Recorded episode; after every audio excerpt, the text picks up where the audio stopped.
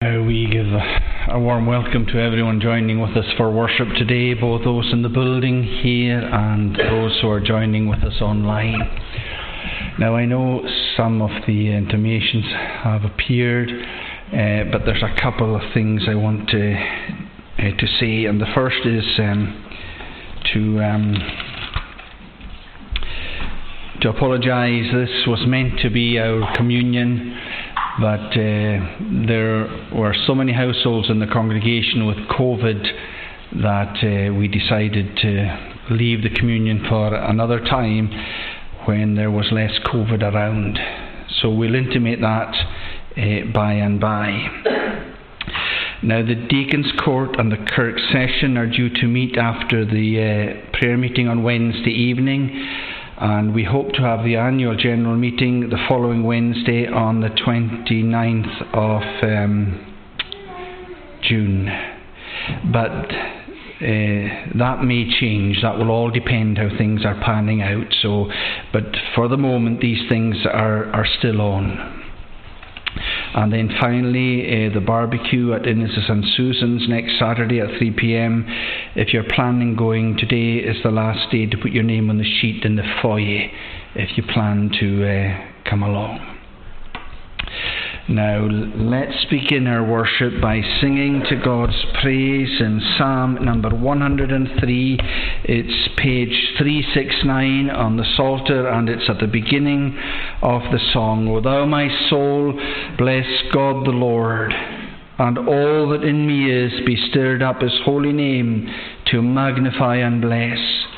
Bless, O my soul, the Lord thy God, and not forgetful be of all his gracious benefits he hath bestowed on thee. Verses 1 to 5 of Psalm 103, O thou my soul, bless God the Lord.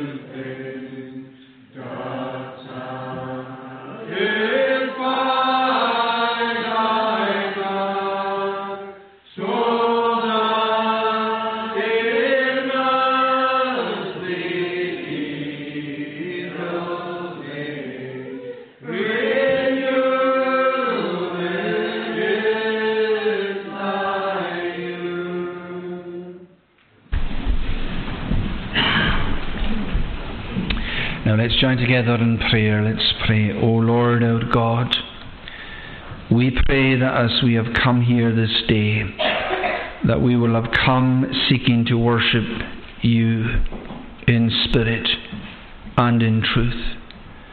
The song that we have just been singing speaks about our souls being engaged in the worship of your name. We realize that the heart of man is deceitful above all things and desperately wicked.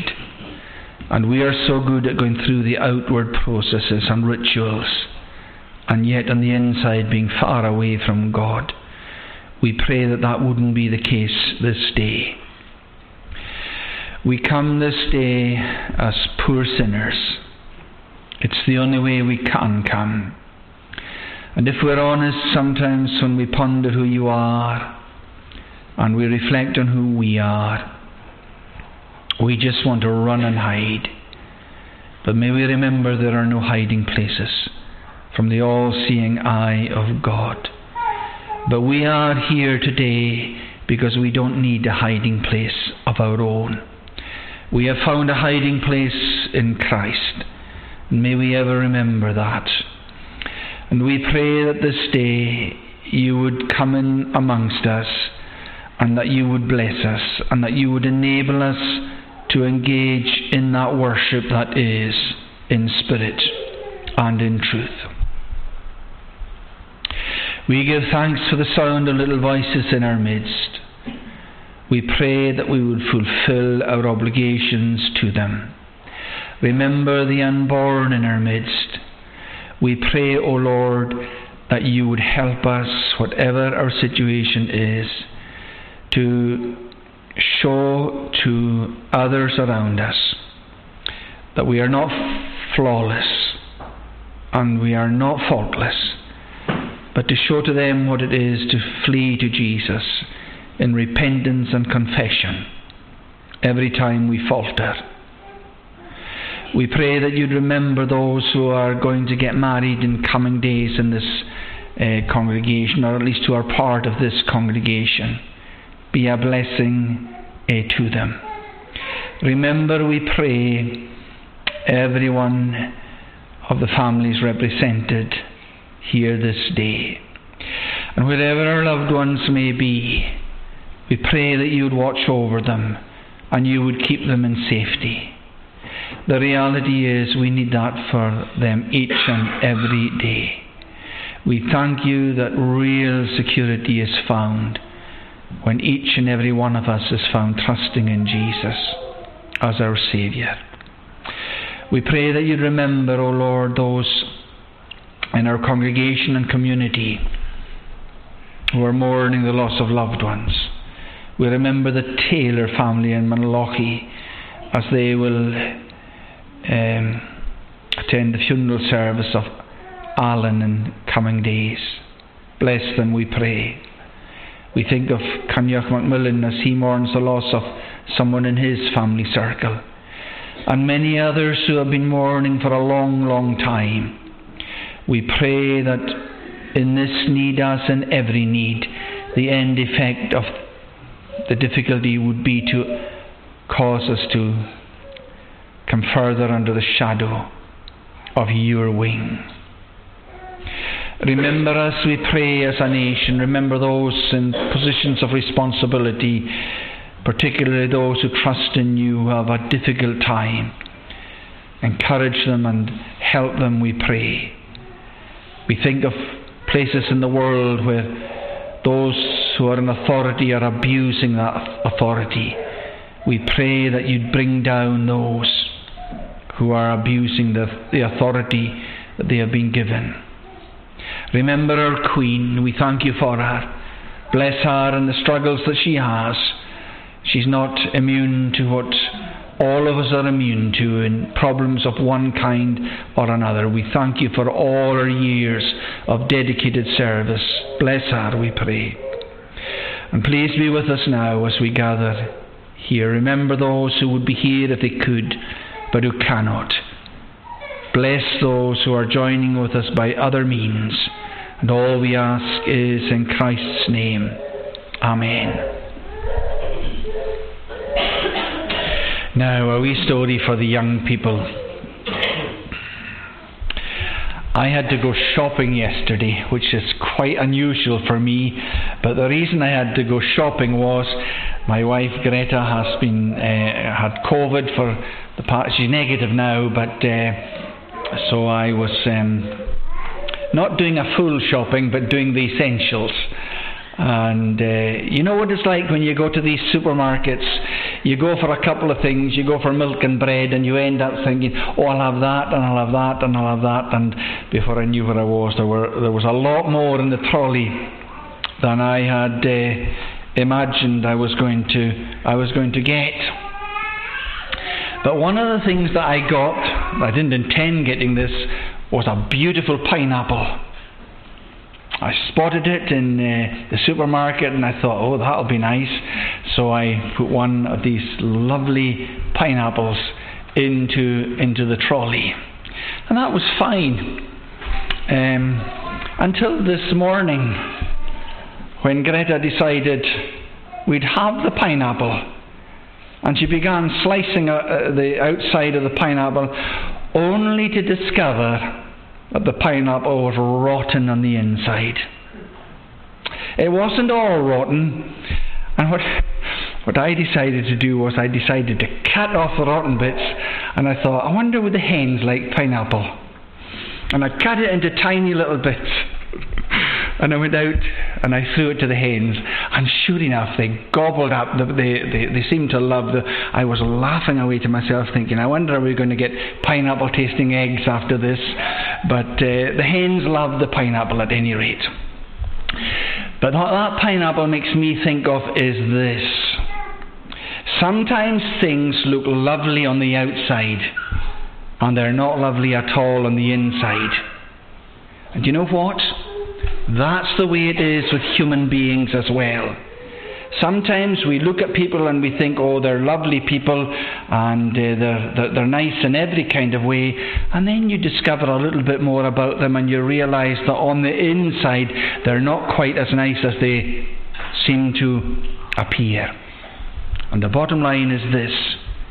We are all like that, young and old. But the reason we are here today is because God did something about people who want to be helped, who are not nice on the inside. That's why Jesus came into this world. And, you know, sometimes we can get very down about ourselves. We can get a bit depressed about ourselves. But let's remember this. God so loved this world that he sent his only begotten Son into it, that whosoever believeth in him should not perish, but have everlasting life. That's the great hope we have in Jesus. That's why we're here today, and that's why we're seeking to worship him today. And I hope our worship today is the same kind of worship that we've been singing about in the song that we've just been singing, O thou my soul, bless God the Lord. Our souls are about our inside, honouring God and worshipping God. I hope that's the way it is with each and every one of us here today. Now let's sing again. This time it's in Psalm 116, and it's at the beginning of the song. It's page 395 of the Psalter.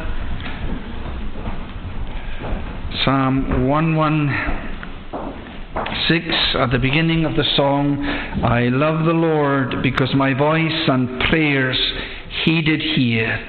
I, while I live, will call on him who bowed to me his ear. Of death the cords and sorrows did about me compass round. The pains of hell took hold on me, I grief and trouble found. We'll sing verses 1 to 6 of Psalm 116, I love the Lord.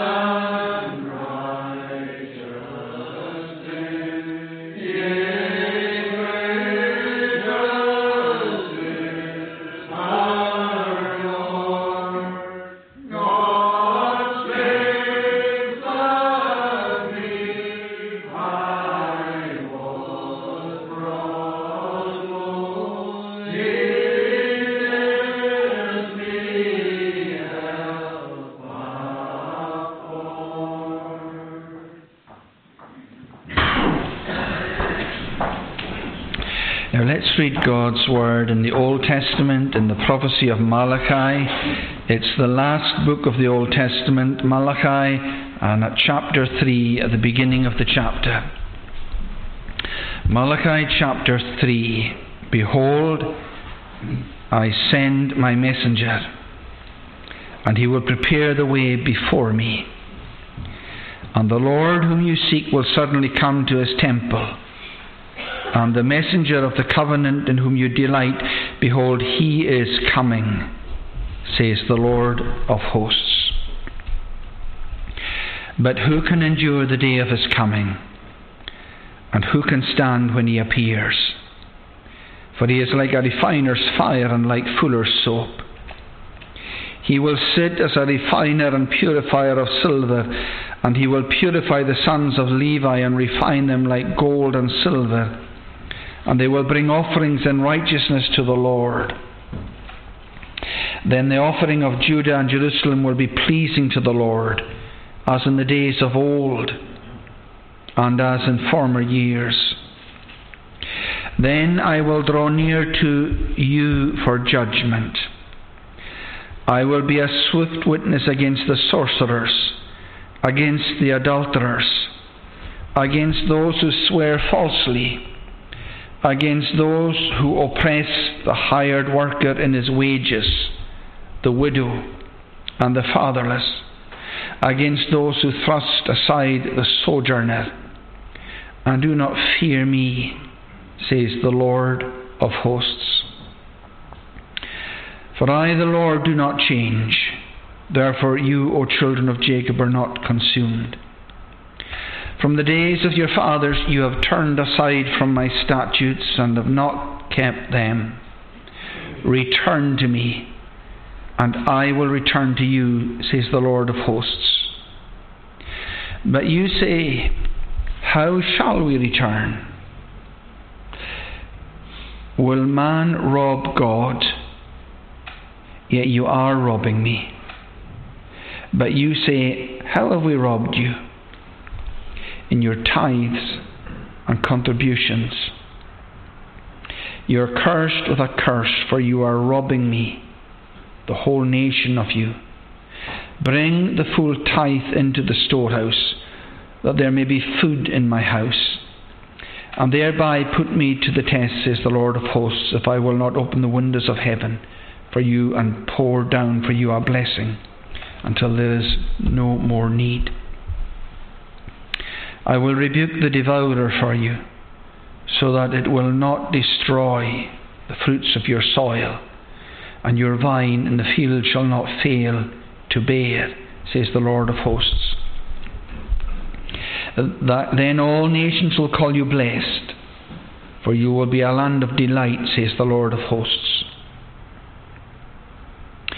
Your words have been hard against me, says the Lord. But you say, well, how have we spoken against you?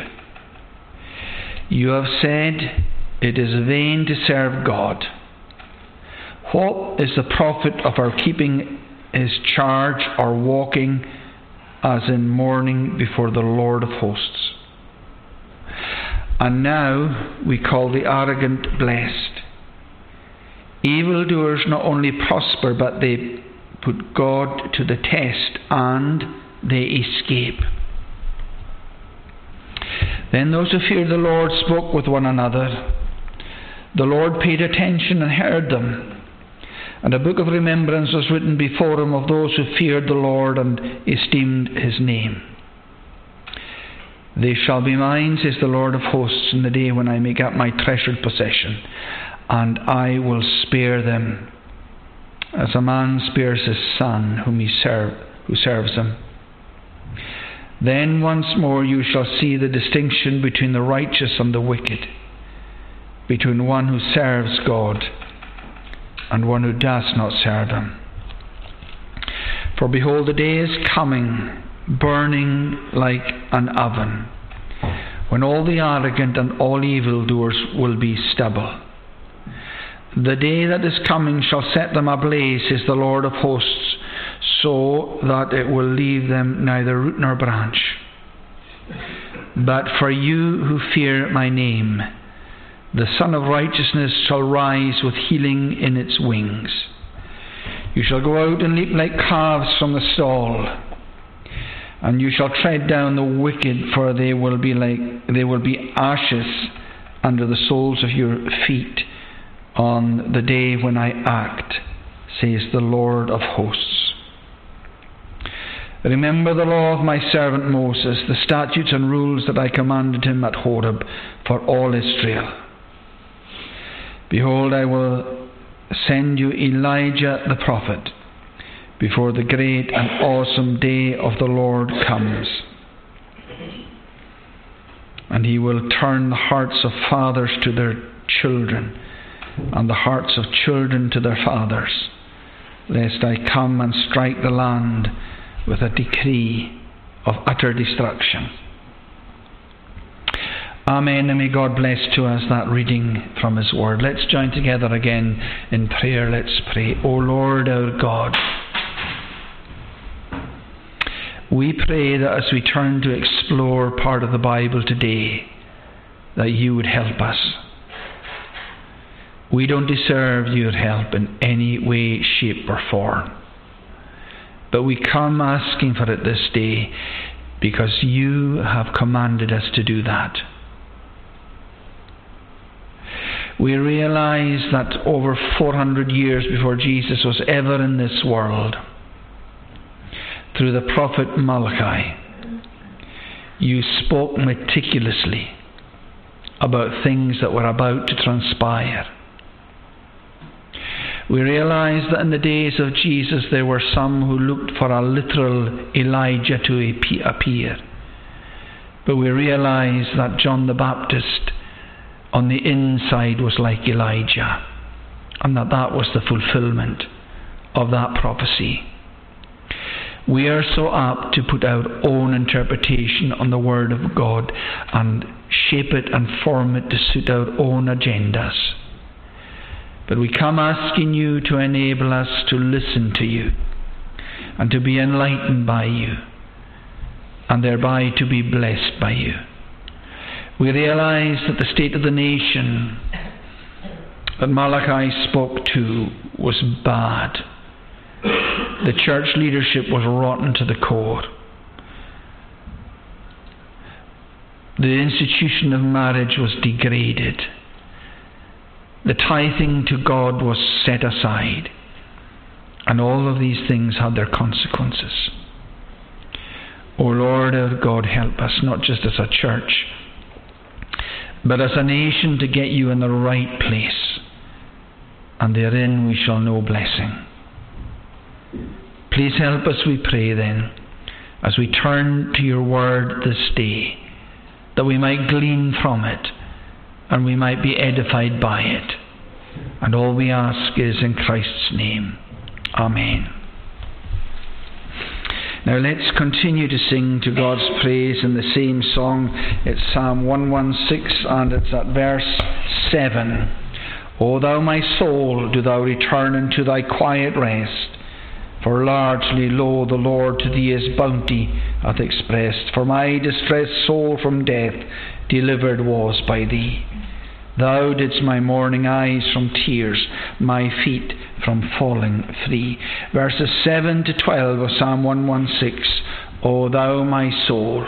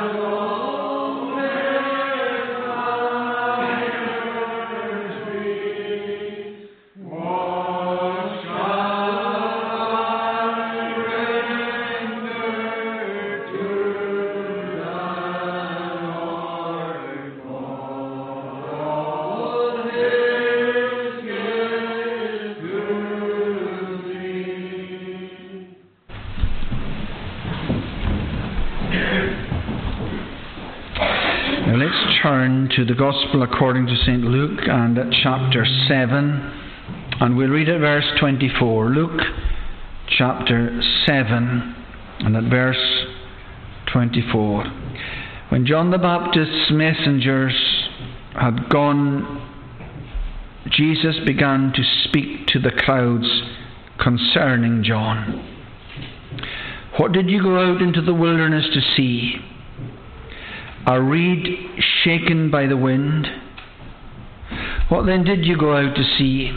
A man dressed in soft clothing? Behold, those who are dressed in splendid clothing and live in luxury are in king's courts. What then did you go out to see? A prophet? Yes, I tell you, and more than a prophet. This is he of whom it is written, Behold, I send my messenger before your face, who will prepare your way before you. Now let's, by God's enabling, seek to explore something of this area of Scripture. We are going to carry on in the series that I've been doing on John the Baptist. Do you remember that we began this series with a sermon on spiritual depression, because although John the Baptist was the forerunner of Jesus, it did not mean that he did not have problems as he went along life's journey. And he ended up in a prison cell, in a dungeon, and during that time, the John the Baptist, who at one stage was very confident that Jesus was the Christ, was the Messiah, was the Saviour, and indeed was his Saviour, he began to have questions about it. And so he sends some of his followers to Jesus and asks, Are you the Christ, or should we look for another? And then Jesus sends back this message to John the Baptist, that the blind receive their sight, the lame walk, and various other things that are being done, which were a fulfillment of Old Testament prophecy, including the prophecies of Isaiah. And the answer is clearly, yes, I am. Yes, I am. And that's where we pick it up in this passage of Scripture. When John's messengers had gone, they've gone away back to John with the message that Jesus has given to convey to John. And here is what Jesus now says. When John's messengers had gone, Jesus began to speak to the crowds concerning John. What did you go out into the wilderness to see? Now we read in Malachi chapter 3, right to the end of the prophecy of Malachi. Now Malachi in our Bible is the last book of the Bible. It's not the last book of the Bible in the Hebrew Bible, but it is in our Bible. He's the last of the what we call the minor prophets. And Malachi prophesied about 440 to 400 BC. And we will see by and by that Malachi's prophecies were very to the point and were very, very accurate. There were major problems. There were major problems in the country that Malachi lived in. There was a major problem with the church leadership. The church leadership had gone completely ski-whip, and the church leadership was basically corrupt. There was the worship of other gods. The institution of marriage was in tatters. And as far as, in Old Testament times, they had to take a tenth of whatever God blessed them with. And they had to take a tenth of it and give it back to God. That was a testing of their faith. They weren't terribly worried about that. They had neglected it. But whenever we or any other people turn our backs on God and go our own way, there are always consequences to that. And so over 400 years before Jesus was ever in this world, Malachi was not only prophesying that Jesus would be coming, but he was also prophesying that there would be a forerunner of Jesus. And of course that forerunner of Jesus was indeed John the Baptist. And what I want to do today is to look at the questions that Jesus comes up with. First of all, he asked, what then did you go out to see? First of all, a man dressed in soft clothing? That's the first one. What's the second one? The first one is a reed shaken in the wind. A reed shaken. The second one is a man dressed in soft clothing, and the third one is a prophet. Now, we are not going to exhaust the prophet one today. I'm not going to cover it all. Hopefully, if we're spared, we will come back to it. But I want to touch on that one regarding the prophet. But my aim today is to explore these questions. What did you go out into the wilderness to see? A reed shaken by the wind. And the whole idea here is, did you go out when you were listening to John the Baptist preaching? Remember, John the Baptist was out on the Judean hillsides and he was preaching, and he was drawing great crowds of people. And of course, part of that was the operation of the Spirit of God, but it was also because John was doing what he was meant to be doing. Remember, he was a relation of Jesus, and we take it that he knew Jesus fairly well. Their mothers were first cousins. The mothers certainly blethered to one another a lot, and we take it that Jesus and John the Baptist interacted to a fair extent as well. But we are specifically told that God, through His Spirit, came to John the Baptist and enlightened him as to who Jesus really was. And John's response to that was an honourable one, because his attitude was, I believe that you are who you say you are. And because I believe who you say you are, I want you to be put on a pedestal. I want you to increase, and I want myself to decrease. Now that is very, very different to what we are like as human beings. In my children's address, young people's address today, I spoke about that pineapple that looked so lovely on the outside, but it was rotten on the inside. That's what we by nature are like as human beings. We are rotten on the inside. And part of our rottenness is this: I'm important, and I'm far more important than everybody else, and I must get my way in everything, and I must be up there, and I must be pedestaled, and it's I, and me. That is what we are by nature. And that's what John the Baptist would have been by nature as well. But something happened to John the Baptist on the inside. And what happened to John the Baptist on the inside was this: he bowed before who Christ was. Or let me put it another way, he gave God his place.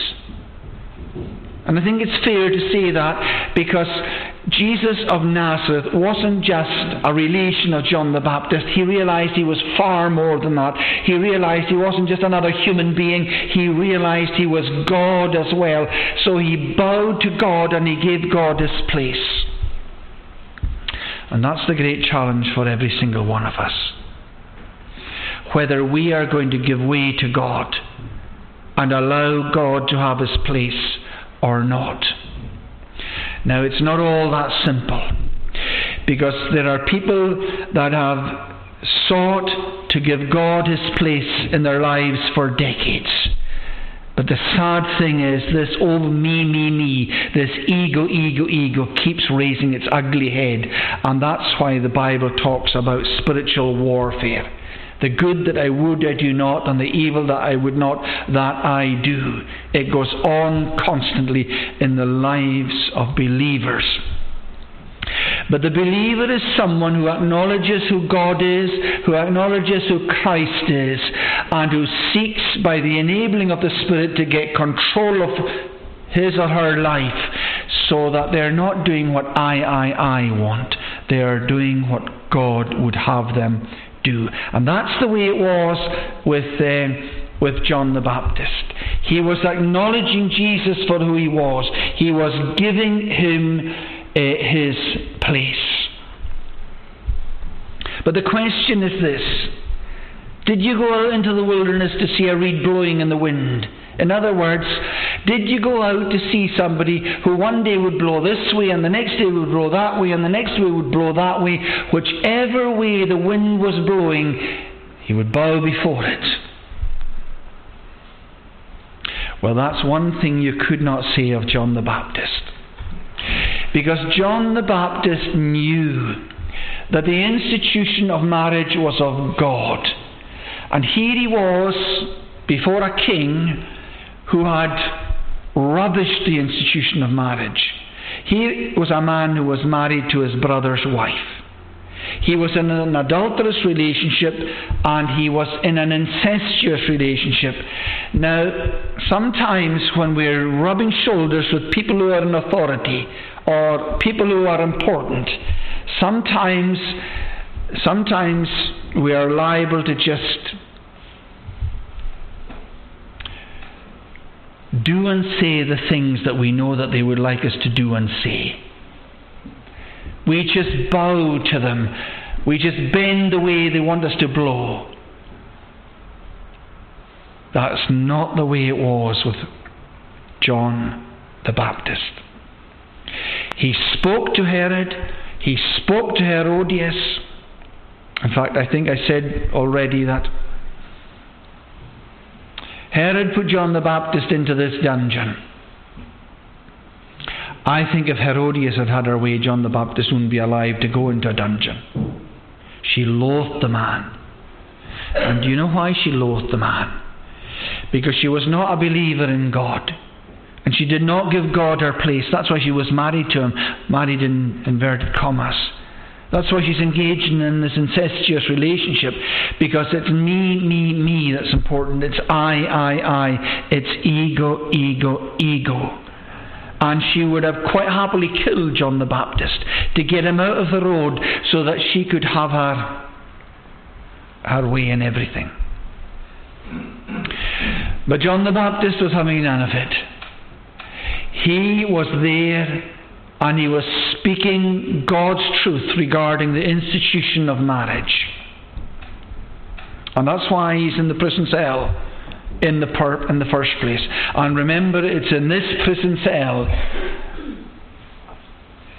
dungeon basically, that he has these questions coming into his mind. And he goes through this phase of spiritual depression. You know, some of the songs we've been singing today are not about everything in the garden being wonderful and everything going well because we're believers and that's the way it goes. That's not what life's like. That simply isn't the way it's like. That's why the book of Psalms, well, someone said this, the book of Psalms is an anatomy of the soul, and it is. You won't find a human situation that a believer can get into that's not addressed in one of the books. That's why I think it is so important to have a working knowledge of the Psalms. And John the Baptist had his highs in his Christian experience. He also had his lows. We've been singing songs that speak about highs, but we have been singing songs that also speak about lows. And in many of the Psalms, you go from one end of the spectrum to the next. Highs and lows. That's what life is like as a believer. But here was John the Baptist. And you know, it's the dungeon for him. But it's going to get worse. Herodias' daughter on one occasion danced an erotic dance in the presence of a large number of people. And Herod, just to show off, and again, he's in the same boat as Herodias. He's about me. I'm great. I'm wonderful. And I'm going to just show people just how great I am. I'm going to give to you Salome Whatever you want up to the half of my kingdom, whatever you want, it's yours. And she interacted with her mother. And I don't think in his wildest dreams Herod ever thought she would ask for this. But what she asked for was the head of John the Baptist and a charger. And if ever there was a time for a man to get off his pedestal and to put his hands up and say, look, I've got this wrong. If ever there was a time for a man to bury his ego and stop being so selfish and I, this was it. But he wants none of that. And by he had John the Baptist beheaded because of ego. Because he would not give Christ his rightful place. Because he would not give God his rightful place. You know, I often say this. The heart of man is deceitful above all things and desperately wicked. Every last one of us, we are capable of anything, and we are capable of everything. And it's by fleeing to God and asking Him for His Spirit to enable us to master ourselves that we will have any self-control whatsoever. The strange thing is that Herod listened to John. He respected John. John moved his conscience. And you would have thought that would have governed him and limited him some way. But see, when the ego takes off, you haven't a clue where it's going to end. And there's a very, very good example of it. Now, when John the Baptist's head was to be removed,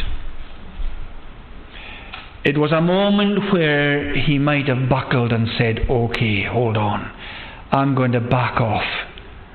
And I'm going to give these great egotists, Herodias and Herod, a wee bit of space. He was having none of it. He was having none of it. So did you go out to see somebody who just blew around? No, they didn't. No, they didn't. So what's the second question? Well, then did you go out to see a man dressed in soft clothing? Behold, those who are dressed in splendid clothing and live in luxury are in king's courts.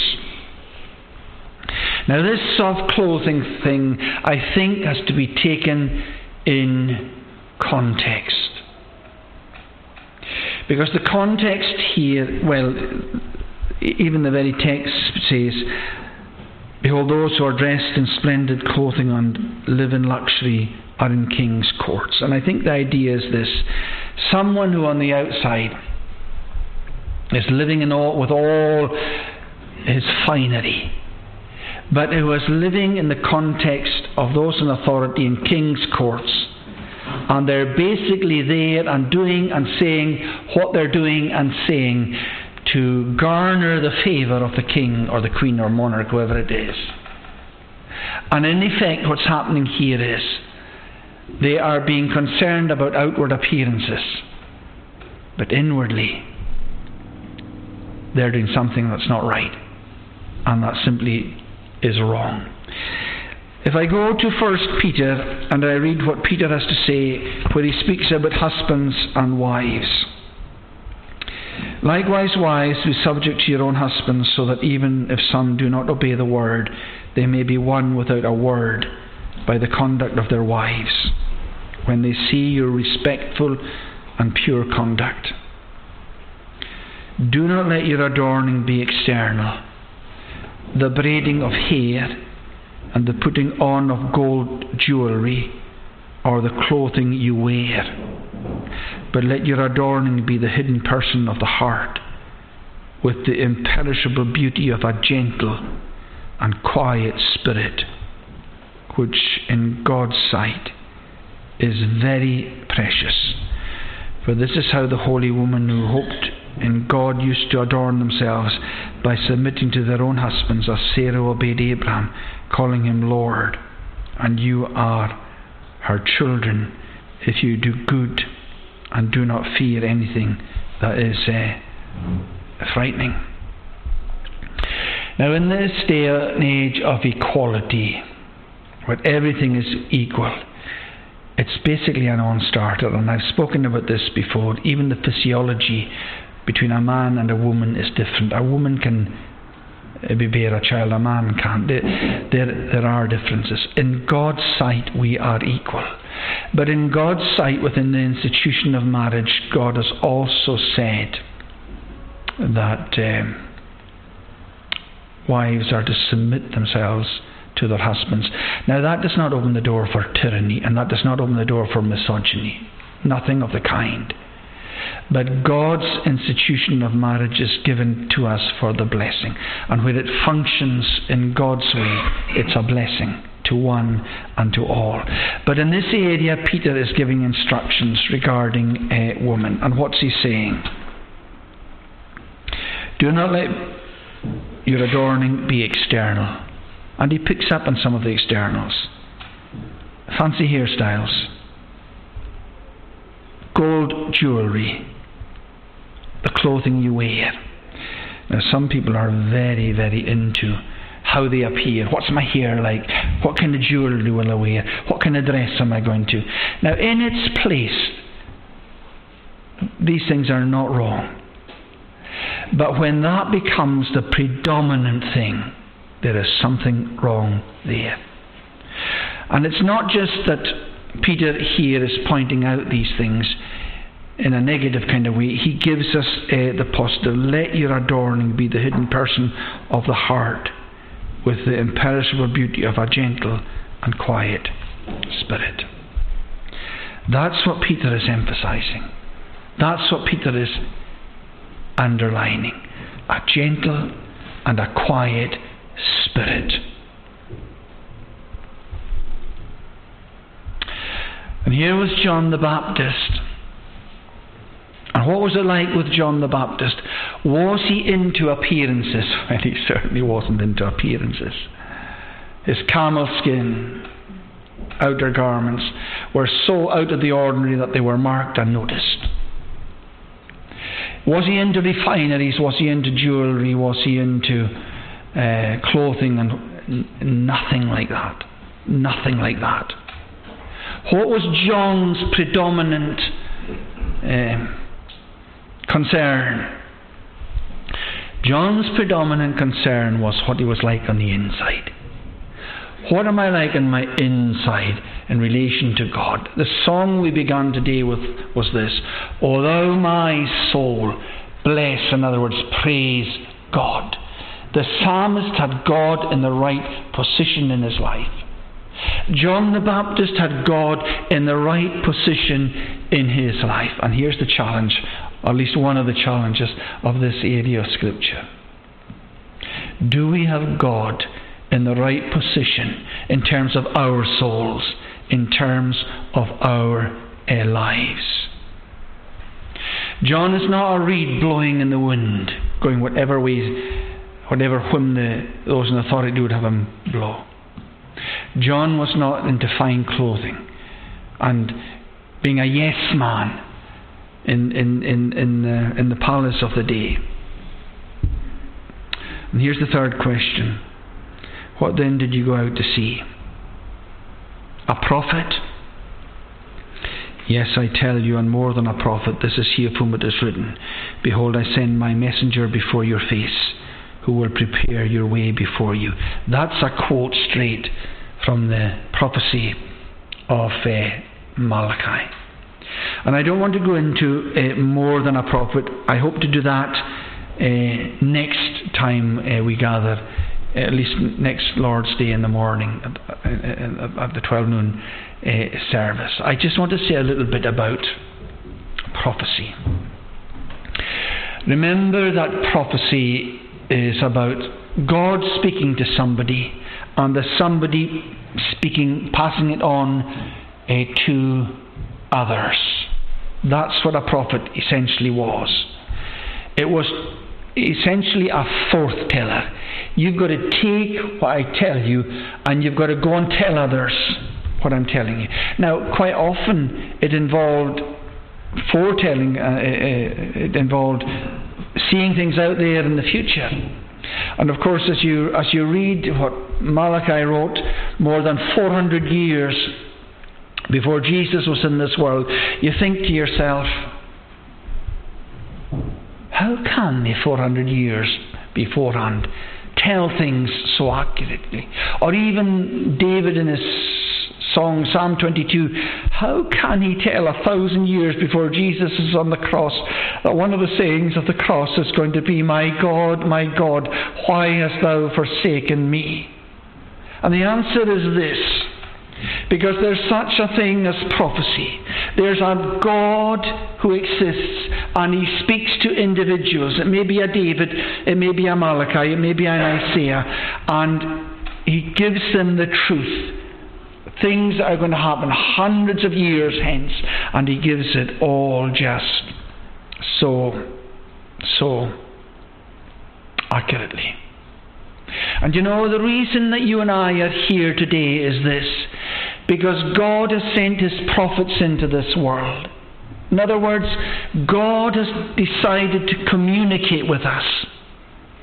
Now, when God encountered the fall of the human race in the Garden of Eden, why on earth did God not say, no, this is defective. You know what I did with the pineapple today? It went out. I didn't use it because there was something wrong with it.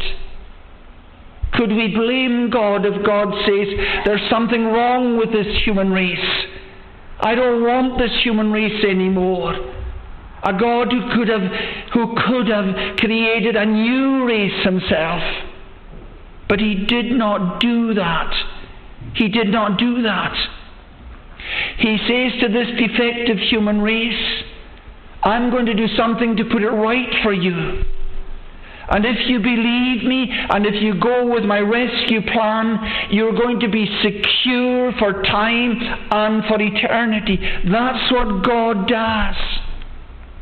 Of course, the big question for every one of the human race is, do I believe him or do I not? And huge consequences hang on how we answer that question, whether we believe him or whether we will not. Herodias and Herod most certainly didn't believe him. John the Baptist chose to believe him. And these are the only two options. These are the only two options. But it is an astonishing fact that you and I who are here today as believers, how secure are we? Are we going to make heaven of it at the end of the day? You know, sometimes I sit down and look at my own life and I just almost despair and think there's not a chance, not a chance. But at moments like that, I've got to come back to this revelation that God has given to us, and that changes everything. Let me give you an example of this.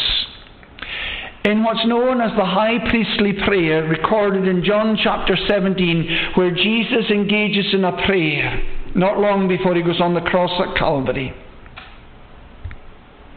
Do you know what he says in that prayer regarding his people?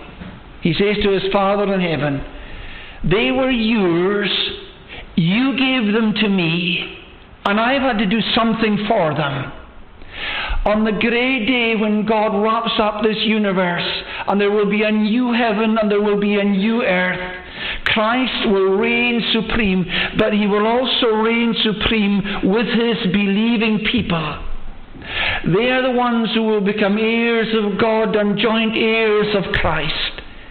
It's way beyond our wildest dreams. And it's this kind of idea. Christ is there with his saved people, and he's given them to God, and they're gloriously saved because of what Christ has done. Now, how does it all work? Well, he says in his high priestly prayer, how do we know these things? Only because God has chosen to be a forth-teller. He gave it to John the disciple, not John the Baptist. I'm quoting from John the disciple. John chapter 17, the high priestly prayer. Jesus says, you gave them to me. Now, why would God have to give to Jesus any people? Because we're fallen. Because we're sinners. Because we need a rescue plan. Because we can't save ourselves and we can't. So he gives them to Jesus.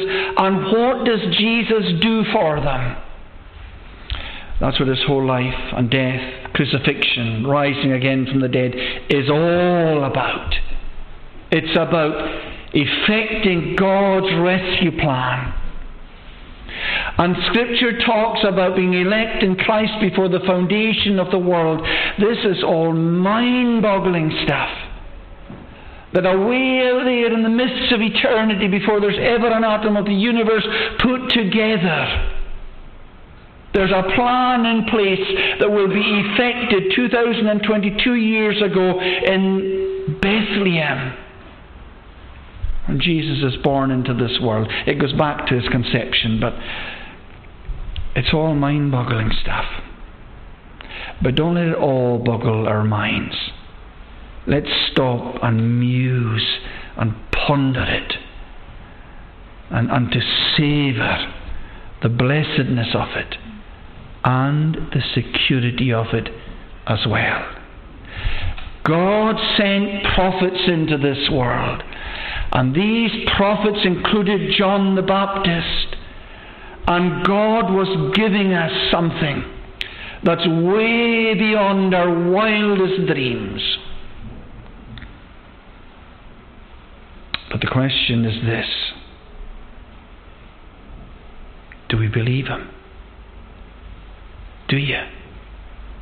Do I? So these are the three questions that came up.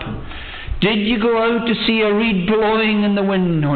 He was not a reed blowing in the wind. He stood his ground even when it meant him being beheaded. That's not a reed blowing in the wind. Did you go out to see someone in soft clothing, someone who's more concerned about the outside than the inside? No. This man is really concerned about the inside. So did you go out to see a prophet? Absolutely. A prophet who believed in God, a prophet who listened to God, and a prophet who conveyed what God had given to him. He's passed it on. And he's passed it on to you and I. And so I am, as I wrap up today, back to the fundamental question. Do we believe this God who gives prophets? Or do we not? My hope and prayer is this: that we're not going to be a Herod or an Herodias, but that rather we will be a John the Baptist. Amen. Let's conclude by singing the final verses of Psalm 116. It's on page 396 and it's at verse 13. I'll of salvation take the cup. On God's name will I call. I'll pay my vows now to the Lord before his people. We'll sing to the end of the song, I'll of salvation take the cup.